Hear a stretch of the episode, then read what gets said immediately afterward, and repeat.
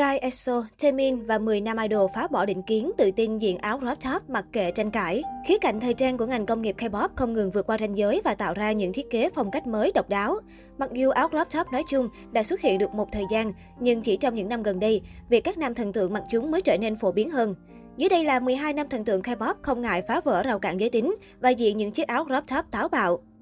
1.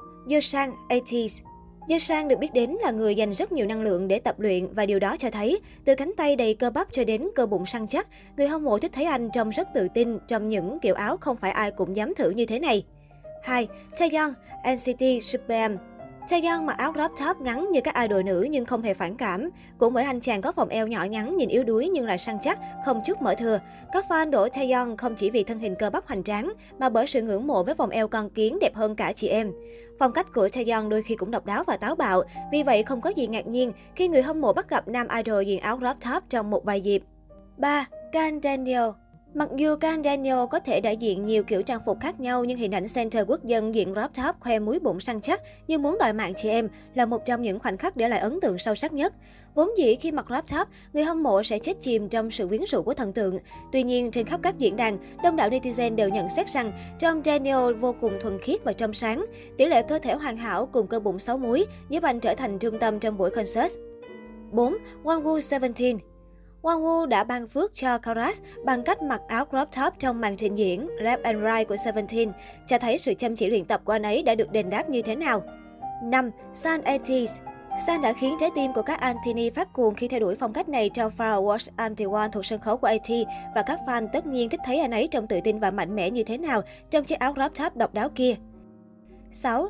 Byung Hwan, ACE Hầu hết nếu không muốn nói là tất cả các thành viên của AC đều đã mặc một chiếc áo crop top và Byung Hwan đã khiến người hâm mộ mãn nhãn nhiều lần. 7. Seungwoo Victon Seungwoo đã cải tiến thêm một bước nữa khi kèm một chiếc dây nịt bên dưới chiếc áo crop top của mình. Điều này đã khiến không biết bao nhiêu người hâm mộ phải nín thở. 8. Wonho được gọi là chàng trai crop top vì tần suất mặc áo crop top khắp nơi, thành viên đến từ nhóm nhạc Monster X không những đốt mắt fan vì những điều nhảy mạnh mẽ, những cú lắc hông làm lay động lòng fan, mà còn khiến không ít cô gái ghen tị vì làn da trắng bóc cùng với vòng eo nhỏ nhắn gọn gàng của mình.